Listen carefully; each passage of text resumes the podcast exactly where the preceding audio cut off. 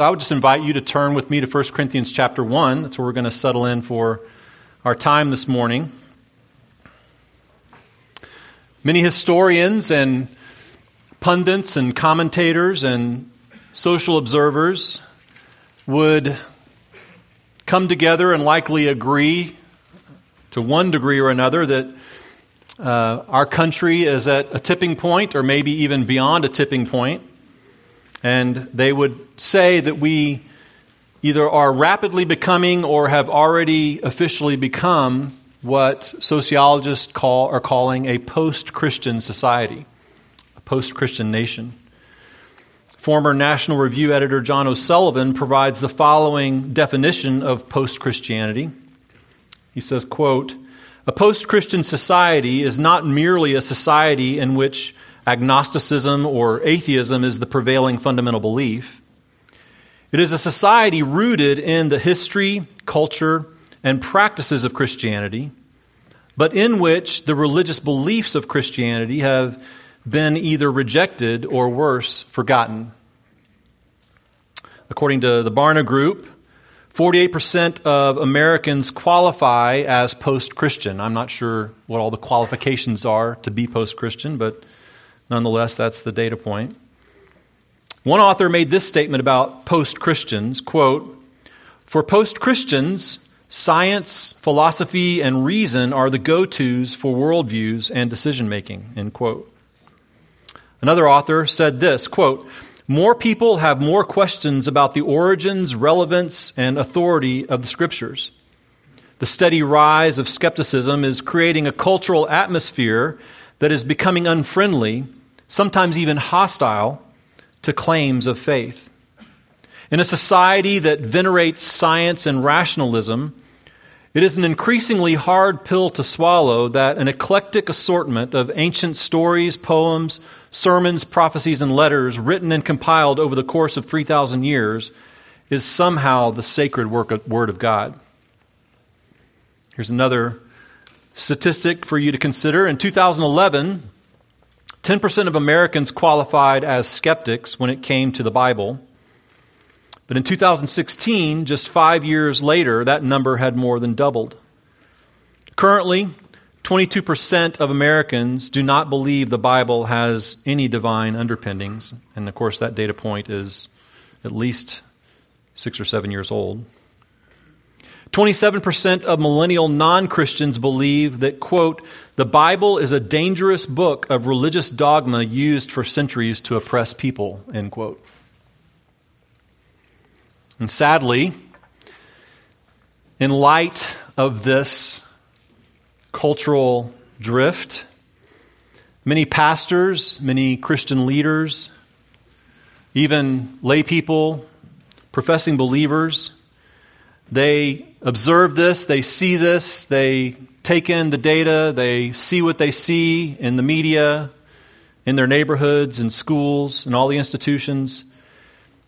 And they come to the conclusion that this demands that we must change what we do, and more specifically, we must change specifically the things that we say as God's people when it comes to gospel engagement with this post Christian culture. In light of that, let me, let me define a couple of terms for us to consider as we kind of move more into our study. The first term is rhetoric. Rhetoric is defined as the art or study of using language effectively and persuasively.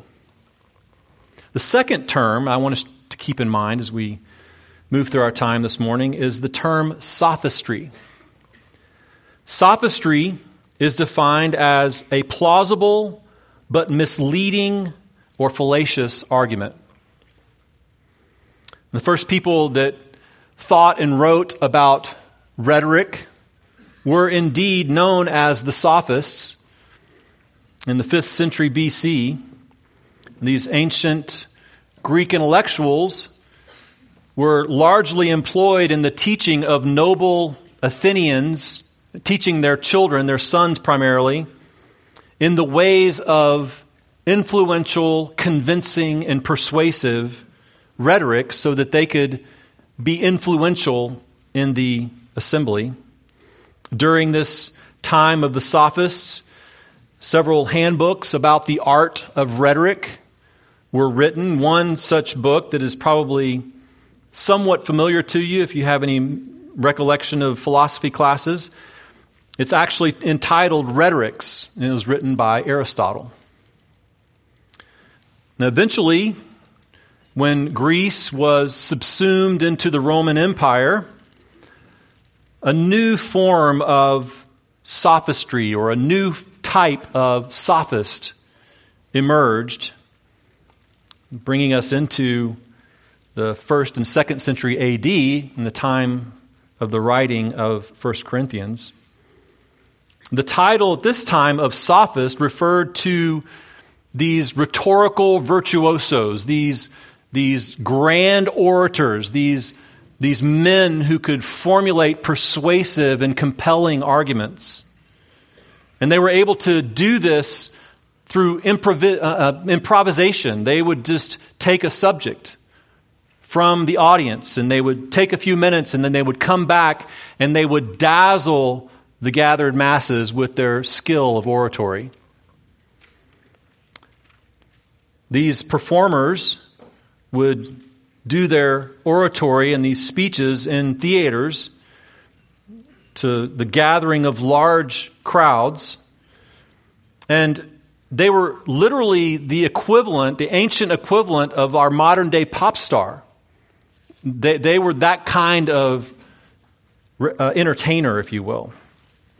They had fan followings, they were lavished with civic and public adoration, they were adorned with fanfare and clothing and jewelry and monetary resources. They were, in most respects, celebrities in the ancient world these sophists, these oratory virtuosos. These new sophists of the first and second century AD dazzled audiences, and the audiences, this is what's so compelling about this as we think about 1 Corinthians.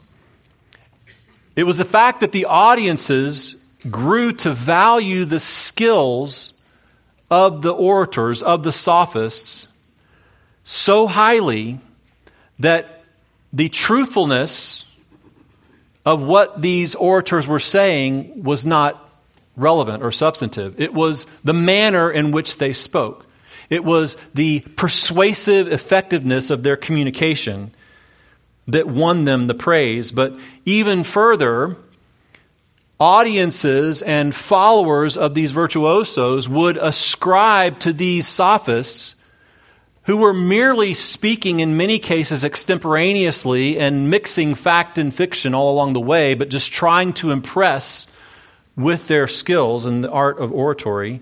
Many of their adherents, many of their followers would ascribe to these virtuosos, these orators, the moniker of wise men.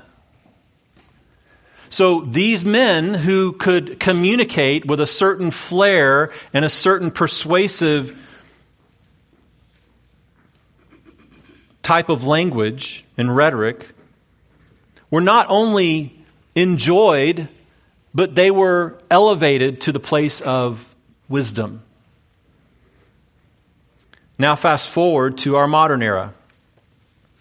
In 2015, in an article in Financial Times entitled, We Are All Sophists Now or Should Be, the writer of this article says this the most resilient skill in the modern world is argument.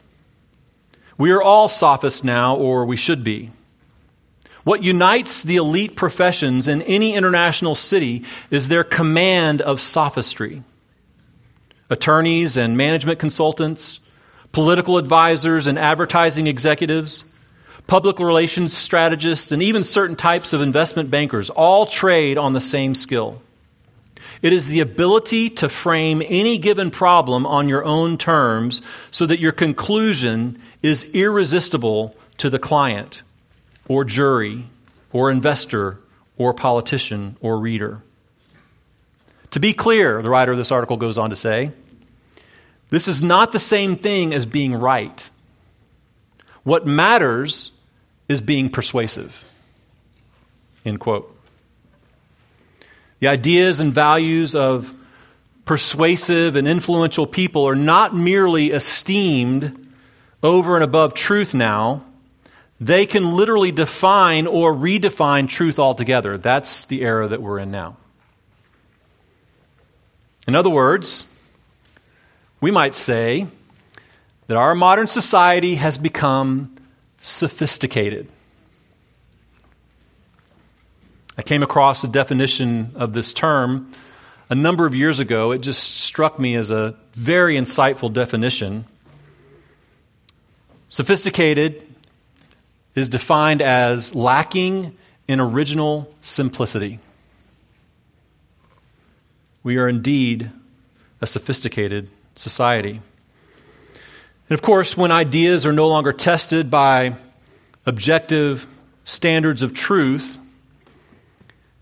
and you bring in the rampant influence of sophistry, of the sophists, of those who can make plausible yet misleading arguments, this can rapidly take us in a direction we never could have imagined just a few years ago. In his book, Strange New World, Carl Trueman describes the ethos of our time when he says this quote, For many people, the Western world in which we now live has a profoundly confusing and often disturbing quality to it. Things once regarded as obvious and unassailable virtues have in recent years been subject to vigorous criticism, and even in some cases come to be seen by many as more akin to vices. Indeed, it can seem as if things almost everybody believed as unquestioned orthodoxy the day before yesterday, that marriage is to be between one man and one woman, for example, are now regarded as heresies, advocated only by the dangerous lunatic fringe. Nor are the problems confined to the world out there. Often they manifest themselves most acutely and most painfully within families. Parents teaching their family traditional views of sex find themselves met with incomprehensible, excuse me, with incomprehension by their children who have absorbed far different views from the culture around them. What a parent considers to be a loving response to a child struggling with same sex attraction or gender dysphoria might be regarded by the child as hateful and bigoted. And this is as true within the church as it is within wider society. The generation gap is reflected not simply in fashion and music, but in attitudes and beliefs about some of the most basic aspects of human existence. The result is often confusion and sometimes even heartbreak, as many of the most brutal engagements in the culture war are played out around the dinner table and at family gatherings. And then he concludes this section in the book by simply saying this Welcome to this strange new world. Now, we know as people of the book, we, we understand that there truly is nothing new under the sun, as Solomon said in Ecclesiastes. That the things that we're seeing today are not fundamentally or transcendently new. And yet, we have to acknowledge that in our immediate experience, there are elements of what we are seeing today in our culture, what we are experiencing today, the shifts and changes that do seem very strange and very new to us. And even at times overwhelming to us. It's in times like these that it's very easy, even for faithful, believing people, to slip into patterns of thinking that merely stir up within us confusion. And it's the kind of confusion that is stirred up in us that looks very much like the confusion that's stirred up all around us. We can quickly become distracted by the cultural chaos that's just swirling all around us. And and we can often begin to look for solutions or remedies, oftentimes political solutions, that we hope will result in a sweeping course correction of our society. Or we can simply fall into a state of perpetual lament that looks a lot like hopelessness and despair. We look at the current status of things, and all we know to do is bemoan the way things are now, and it used to not be this way, and so forth and so on. And that can lead to what really looks like a kind of hopelessness and despair that is not to be characteristic of a believer who has an eternal hope. And as believers, both individually and collectively, as a, as a local church, what we need in the midst of all this and in the face of all this, I believe, or one of the things we need is, is just plain and simple gospel clarity. We need gospel clarity to both navigate and to redemptively engage this strange new world. And I think the Apostle Paul, in this chapter, in chapter 1, provides that kind of clarity for us. That's what I want us to look at for a little while, a while this morning. Just a brief word about the city of Corinth, that we're not going to be able to paint the fullest picture to provide the fullest context of, of this interesting and unique city to which Paul was writing, the church there. But just note that it was a very cosmopolitan city, it was a big city, a city with a lot of culture, a lot of commerce. Uh, it was also a city that was awash in idolatry and in sensuality and all manner of carnal vices. In addition, New Testament scholar Bruce Winter published a book a number of years ago entitled Philo and Paul Among the Sophists, and he, he provides in that book a very evidence based, convincing argument that what the Apostle Paul is dealing with amongst all the problems that we see delineated as you work your way through 1 Corinthians is he's dealing with this, this influence of the sophists of the first century. Those that would make arguments and create followings based upon oratory and not necessarily based upon truth. So in Corinth, you have factiousness based upon party loyalty or loyalty to a particular leader. I am of Paul, I am of Apollos, I am of Cephas, I am of Christ. That's what he says in chapter 1. So you have this factiousness, you have normalized illicit sexuality. You have widespread cultural and religious idolatry, and you have a general boastful pride of life. So, welcome to Corinth. But I ask you, does it sound familiar? This is why I find this precious letter so helpful in our time. Well, after the Apostle Paul kind of begins with his traditional salutation, opening remarks, he immediately goes after this first problem of factions. And as he calls out the divisions that are among them and calls them to unity, we see him move in this direction that we're going to take up today, starting in verse 17 of 1 Corinthians chapter 1. And what we'll see as we work through some of these verses is, is what I believe are points of gospel clarity that will help us to effectively navigate and engage what we're calling this strange new world. So, read with me uh, starting in verse 17, and we're going to take up a, a large chunk. We're not going to be able to deal with all of it, but just to kind of set the broader context in our minds, we're going to read all the way down through chapter 2, verse 5. Starting verse 17 For Christ did not send me to baptize, but to preach the gospel, and not with words of eloquent wisdom lest the cross of Christ be emptied of its power. For the word of the cross is folly to those who are perishing, but to us who are being saved, it is the power of God. For it is written, I will destroy the wisdom of the wise, and the discernment of the discerning I will thwart. Where is the one who is wise? Where is the scribe? Where is the debater of this age? Has not God made foolish the wisdom of the world? For since in the wisdom of God the world did not know God through wisdom, it pleased God through the folly of what we preach to save those who believe. For Jews demand signs and Greeks seek wisdom, but we preach Christ crucified, a stumbling block to Jews and folly to Gentiles. But to those who are called, both Jews and Greeks, Christ, the power of God and the wisdom of God. For the foolishness of God is wiser than men, and the weakness of God is stronger than men. For consider your calling, brothers. Not many of you are wise according to worldly standards. Not many were powerful. Not many were of noble birth. But God chose what is foolish in the world to shame the wise. God chose what is weak in the world to shame the strong. God chose what is low and despised in the world, even the things that are not, to bring to nothing things that are so that no human being might boast in the presence of God.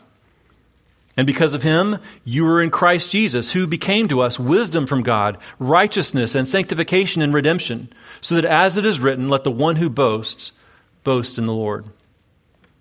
And in chapter 2, and when I came to you, brothers, and I, excuse me, when I came to you, brothers, did not come proclaiming to you the testimony of God with lofty speech or wisdom, for I decided to know nothing among you except Jesus Christ and Him crucified. And I was with you in weakness and in fear and in much trembling, and my speech and my message were not in plausible words of wisdom, but in demonstration of the Spirit and of power, so that your faith might not rest in the wisdom of men, but in the power of God. Four points of gospel clarity that I want us to draw out of this lengthy text. Clarity that I hope will help us be effective lights in this strange new world.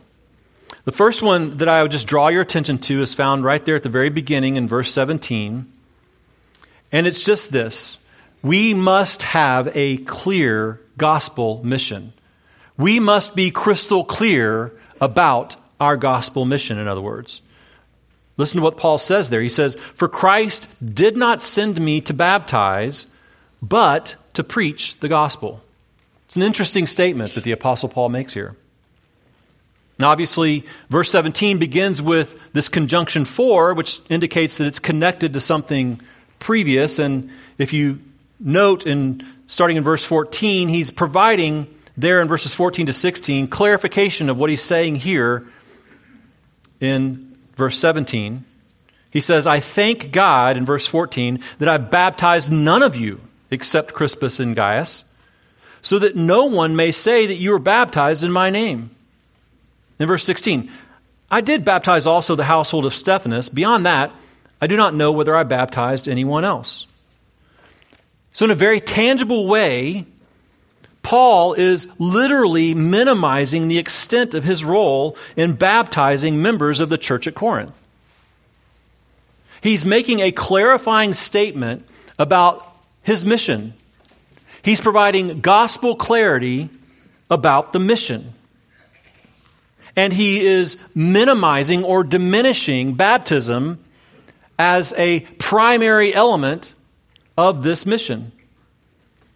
I came to preach, he says, not to baptize. He's not only thankful that he only baptized a few people, but he's even highlighting the apparent insignificance of all of this because when you get to verse 16, he kind of goes on a bit of a digression trying to remember if he baptized anybody else and says, I can't remember that I baptized anybody else. Like, this is a very real diminishment of baptism as a significant metric for measuring the accomplishment of the mission. And this is not to diminish the importance of baptism, by the way. I hope no one out there is getting nervous about what I'm saying. In fact, Luke specifically includes baptism as a key component uh, of, of the Apostle Paul's ministry and his description of it in Acts chapter 18. He says, Many of the Corinthians, hearing Paul, believed and were baptized. But here, in this focal text in verse 17 of 1 Corinthians chapter 1, Paul is driving home this crucial point of clarification about the primary focus of this gospel mission. He's saying, My mission is clear.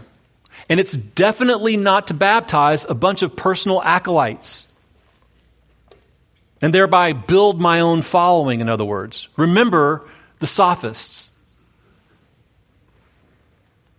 My mission, he says, is to do what Christ himself sent me to do, namely, to proclaim the good news. That's my mission. This kind of clarity about our mission is absolutely essential because clarity about what the mission actually is also will determine what measures we employ to evaluate whether or not we're accomplishing the mission. And if we begin to believe that our mission has something to do with accumulation rather than proclamation, then guess what metrics we'll employ to determine whether or not we are accomplishing the mission? We'll begin to count who is it that we baptized? How many came to this or that? How many campuses did we open up? What did we launch? How have we grown? How many people are coming to our things?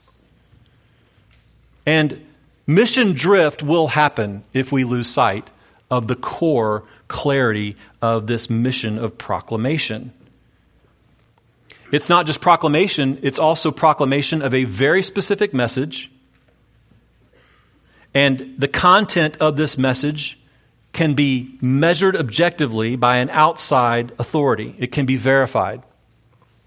You see the Apostle Paul even delineating what this gospel proclamation mission is to be uh, uh, described as, or how it's to be measured, or how we're to know whether or not the mission is being accomplished. In 1 Corinthians chapter 15, verses 1 to 8, toward the end of this letter, he says, Now I would remind you, brothers, of the gospel I preached to you, which you received, in which you stand, and by which you are being saved, if you hold fast to the word I preached to you, unless you believed in vain. And here he goes. For I delivered to you as of first importance what I also received that Christ died for our sins in accordance with the Scriptures, that he was buried, and that he was raised on the third day in accordance with the Scriptures, and that he appeared to Cephas and then to the 12, and then appeared to more than 500 brothers at one time, most of whom are still alive, though some have fallen asleep. Then he appeared to James, then to all the apostles, and last of all, as to one untimely born, he appeared also to me. This is a message that was received from Christ. It was not a message conceived in the mind of the Apostle Paul. The Apostle Paul understood this proclamation mission and he understood the specific nature of the message, and it was a message that he received, not one that he cleverly conceived himself. It's a message specifically about Christ, about his sacrificial death, his actual burial, and his miraculous bodily resurrection. And it's a message that was affirmed by the authority of the scriptures and confirmed by hundreds of eyewitnesses. Very specific this mission of proclaiming this very specific message. And we have to hold fast to this, he says, this message that we received and that we're called to proclaim. We have, in other words, a very clear gospel mission. And it is not a mission of accumulation, of head counting, of measuring success by the number of people in the seats. We must recognize as a church and as individual believers that that kind of metric, if it becomes the means by which we evaluate how we are doing in accomplishing the mission, is a very, very dangerous slippery slope.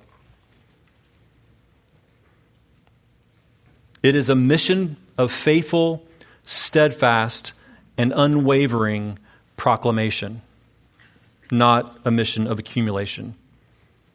Not baptisms recorded, not hands raised at a youth camp, not prayers prayed at a VBS, not aisles walked, not membership cards signed, not church attenders counted, or multi site churches launched, or conference invitations received, or book sales, or celebrity endorsements, or any such thing. Do you see how this goes? Many believers look on and evaluate gospel effectiveness by these kinds of metrics. And it's quite possible, maybe even probable, that mission drift has occurred in a dramatic way and people are gathering in droves nonetheless. Listen to Paul's final charge to Timothy. This is so powerful. How do we know if the Apostle Paul held firm and held fast to this, this clear gospel mission of proclamation? How do we know that he held firm to the conviction that this is the mission? Listen to what he says to Timothy shortly before he dies. 2 Timothy chapter 4 verse 1. I charge you, Timothy, in the presence of God and of Christ Jesus, who is to judge the living and the dead, and by his appearing and his kingdom. Preach the word. Be ready in season and out of season. Reprove, rebuke, and exhort with complete patience and teaching. And here's the caution the accumulators will come the time is coming when people will not endure sound teaching, but having itching ears, they will accumulate for themselves teachers to suit their own passions, and will turn away from listening to the truth and wander off into myths. As for you, always be sober minded, endure suffering, do the work of an evangelist, fulfill your ministry. And then his final words For I am already being poured out as a drink offering, and the time of my departure has come. I have fought the good fight.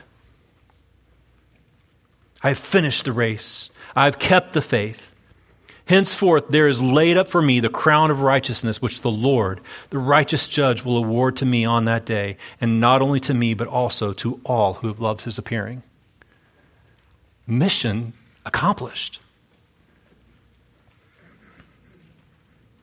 Not only does the Apostle Paul clarify this gospel mission in the first part of verse 17, but in the second half, he clarifies gospel method.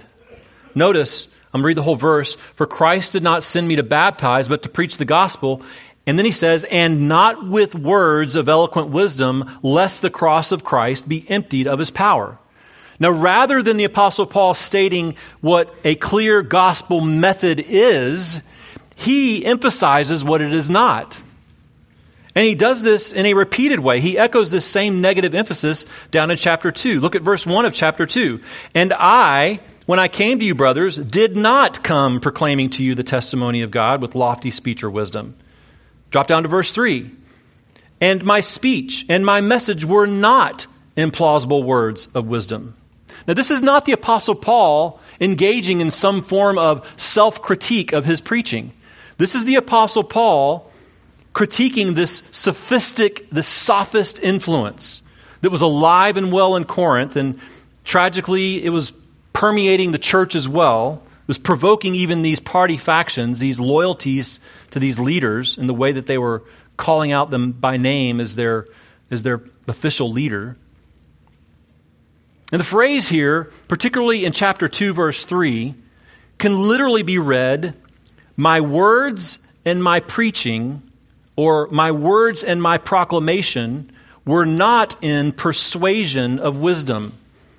This word persuasion, peitho, it's actually the name of the Greek goddess of persuasion. In Greek mythology, Peitho was portrayed as an attendant of Aphrodite, the goddess of sensual love and beauty. And Corinth was one of the centers of the cult of Aphrodite. As an attendant of Aphrodite, Peitho personified seductive persuasion. But she also represented political persuasion and was also associated with the art of rhetoric. And the Apostle Paul is simply saying, I do not want to employ any methods of seductive persuasion. The method of gospel proclamation is not a method that seeks to manipulate or seduce in any way. It is a message that is oriented around the clarity and precision of the message being proclaimed. John Calvin, in reference to these plausible words of wisdom that Paul mentions, he says this quote, he means that exquisite oratory which aims and strives rather by artifice than by truth, and also an appearance of refinement that allures the minds of men. Listen to what Bruce Winter says in his book that was going on with these Corinthians. Rhetorical methods often overshadowed the message as a means to persuade the audience. Audiences surrendered their critical faculties to the techniques of the sophists. You want to know why things have rapidly gone in certain directions? Sophistry. The absence of critical thinking, the detachment from objective standards of truth. Now we are left to our own devices, our own emotions, and we're just asking people to impress us. And we'll follow you. Sophistry. Paul here in this city full of sensuality and idolatry, populated by people who had this excessive fascination with clever yet empty oratory, he intentionally employs a preaching method that would stand in stark contrast to all of that. Like on purpose. I did not do these things. I did not speak in these ways on purpose. Because he does not want to be identified with this form of manipulative sophistry that is characterized by empty worldly wisdom. Now, here is the sad reality, and you guys know this, but there are many, many Christians, Christian leaders, and churches today that are insisting that new methods must be employed if we're going to have any chance, quote unquote, to reach the next generation. As if reaching the next generation clearly defines our mission. Does it? Our mission, again, is the clear proclamation of the gospel, the saving message of Christ. Whether or not anyone from the next generation believes is not on us. But the clear, steady, faithful proclamation is ours. And the method that we are to employ is to be straightforward and not characterized by manipulation or undue, persuasive, clever techniques that arise or conceived in the mind of men, in the minds of men. Here in 1 Corinthians chapter 1, Paul is calling for clarity and faithfulness in our mission of the gospel proclamation. He's calling for clarity about the methods we employ. And notice what he says in verse 17, the last part. For Christ did not send me to baptize, but to preach the gospel, and not with words of eloquent wisdom. Why? Lest the cross of Christ be emptied of its power. What, what does he mean by this? clever, highly nuanced, culturally accommodated, and worldly wise method, methods never enhance the effectiveness of gospel witness. Never. The exact opposite is true. This is what he's saying. It does not enhance the message, it empties the cross of its power. You drop down to chapter 2 again and you look at verses 2 to 5, the first part. He says, For I decided to know nothing among you except Jesus Christ and Him crucified. And I was with you in weakness and in fear and in much trembling. And my speech and my message were not in plausible words of wisdom, but in demonstration of the Spirit and of power. Verse 5 So that your faith might not rest on the wisdom of men. How many people in our days' faith is resting on the wisdom of men? because sophistry, persuasion is the method being employed. The Apostle Paul says, no, just the opposite. Clarity, gospel clarity about method, is to recognize that when we seek to win crowds and win favor through our cleverness and our ideas and our oratory, we are not employing the methods of gospel clarity. And we do not want to be aligned with that because in so doing, we will remove the gospel's power. The cross of the Christ will empty it of its power. And we will, in some way or another, compel men to place their faith in our wisdom and not in the objective, revealed truth and word of God in the person of Christ. The Apostle Paul says, No, I want their faith to rest solely and exclusively on the power of God. If we're going to navigate and engage our strange new world, we need to maintain a clear gospel mission that we're carrying out with clear gospel messages, uh, methods. Now, these next two points are going to be fairly quick and fairly survey. I don't know if you noticed, but we just did two points with one verse. And we've got like a thousand more verses to cover with two points. So just know that these are rich verses of Scripture that I'm only going to touch on in survey fashion to draw out a couple of more points of gospel clarity. These next two points will be primarily just observational from the text. But just know that these verses are packed and they're dense with rich truth. The third point of gospel clarity is that we must have a clear gospel doctrine. This is what we see emerging from verses 18 to 25 of chapter 1. For the word of the cross is folly to those who are perishing, but to us who are being saved, it is the power of God. For it is written, I will destroy the wisdom of the wise, and the discernment of the discerning I will thwart. Where is the wise man? Where is the scribe? Where is the debater of this age? Has not God made foolish the wisdom of the world? For since in the wisdom of God did the world did not know God through wisdom, it pleased God through the folly of what we preach to save those who believe.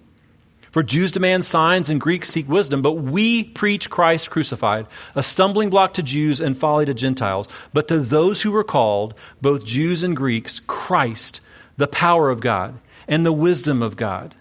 For the foolishness of God is wiser than men, and the weakness of God is stronger than men. Now, just so you know, Gordon Fee, a New Testament scholar and commentator on, on this letter, this first letter to the Corinthians, says this about this section. It is one of the truly great moments in the Apostle Paul and in the whole of Christian Scripture. So forgive me, I'm not going to deal with it with the same level of depth that he alludes to here. Just a few quick observations. What do we mean by clear gospel doctrine? Simply put, there are only two kinds of people in the world, and Paul identifies them here in verse 18. There are those who are perishing and those who are being saved. And that's it. Simple. Clear, right?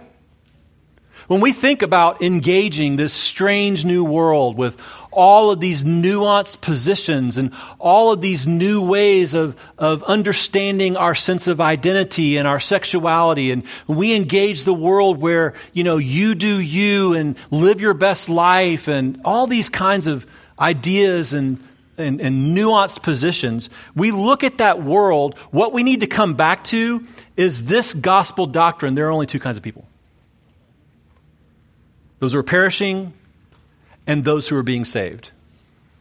And anytime you and I find ourselves hearing leaders, Christian pastors, wanting to flood the zone with nuance and complexity and cultural accommodation and crafting our words in a certain way so that we, we have the best opportunity to win them, red flags should be going up in your mind. Because it's very simple. Two kinds of people the perishing and those who are being saved, and then the gospel lands on people in only two ways. It is folly to those who are perishing, but it is the power of God to those who are being saved. So, in this gospel mission of proclamation of this specific redemptive message of the work of Christ, delivered in a way that is not characterized by sophistry, by, by plausible arguments that are not accurate or true or could be even fallacious, or seeking to try to manipulate people's emotions into, into confessing something that they don't fully believe or not fully convicted of. Whatever the case may be, that we need to recognize that no matter how this looks to other people, the way it looks to God is that there are two kind of people and your message is going to land on them in one of two ways. They are going to see it as folly, or they're going to receive it as the power of God. So the message doesn't have to be nuanced and twisted and refined to go after some narrowly open door in the heart of this particular person who has this particular bent or this particular background or this particular that or this, that, or the other. It is straightforward proclamation, knowing that there are two kind of people, and this message lands on them in only one of two ways. And then the third simple observation about gospel doctrine here is that God will destroy worldly wisdom and judgment. That's what you see here. He's going to destroy it. I will destroy the wisdom of the wise, and the discernment of the discerning I will thwart. So this really begs the question. It is complete folly to mix or commingle worldly wisdom with the message of the gospel. Why would any of us or any Christian leader make the calculated decision to intentionally bring in principles of worldly wisdom into gospel proclamation when the very worldly wisdom that they're mingling with this precious gospel is going to be destroyed in judgment by the living God. It, it makes no doctrinal sense whatsoever. God will destroy worldly wisdom and judgment. So, we clarify our gospel mission. It is a mission of proclamation of the message of Christ. We clarify our methods. It is oriented toward protecting the integrity and clarity of the message and doing nothing to undermine it with clever ideas of man made wisdom.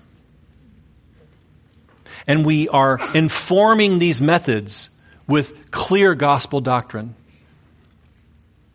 that there are those out there, regardless of what they're presenting, that are either among the perishing or they're among the being saved.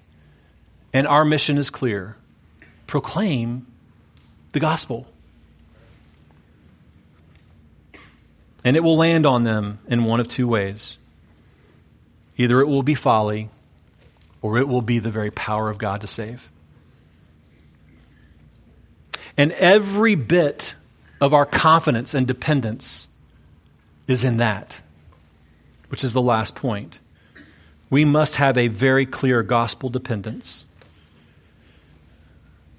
This is what we see in the remaining verses and starting in verse 26. For consider your calling, brothers. Not many of you are wise according to worldly standards. Not many were powerful. Not many were of noble birth. But God chose what is foolish in the world to shame the wise. God chose what is weak in the world to shame the strong. God chose what is low and despised in the world, even the things that are not, to bring to nothing the things that are, so that no human being might boast in the presence of God. And because of him, you are in Christ Jesus, who became to us wisdom from God, righteousness and sanctification and redemption. So that as it is written, let the one who boasts boast in the Lord. Even the Apostle Paul says, When I came to you, brothers, I came in weakness and in fear and in much trembling. My confidence, my dependence was not on myself. Our confidence in engaging and navigating this strange new world must rest completely upon the gospel that we are called to proclaim with gospel methods, informed by gospel doctrine and we lay ourselves before the Lord in all of this, recognizing that it is only because of Him and His grace that we are in Christ. So it stands to reason that anyone else who comes to faith in Christ in this strange new world, it will be the same for them too. Only because of Christ. Only because God's choosing them to be in Christ will they come. So we can't lose heart. We can't be fearful. We can't lament in hopelessness. We just carry out the mission with gospel clarity, gospel conviction, gospel dependence. God, help us to be that kind of people, that kind of church. Let's pray.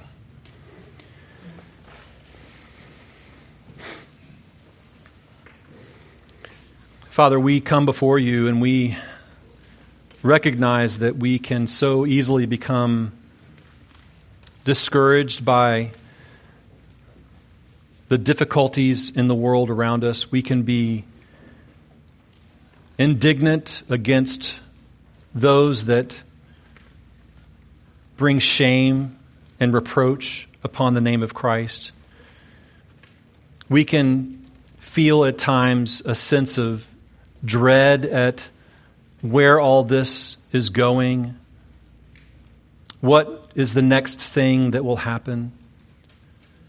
And so I pray that as we consider these principles of gospel clarity, that you would draw us into your truth that shines light into these places of confusion and into these places of cowering and fear or anxiety or hopelessness. And I pray that in contemplating these gospel clarity truths that you would embolden us and enliven us to the mission that's before us. That you would compel us to be faithful proclaimers of the message of Christ with the sole intent of seeing what kind of work you choose to do in the lives of the people that you are, bring, you are bringing to yourself.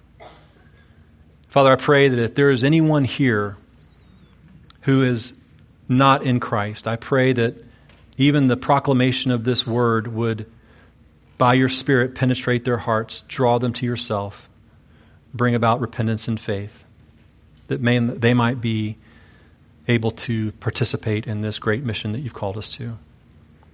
Give us greater gospel clarity in, in the midst of this strange new world. May you find us faithful. In Christ's name, amen.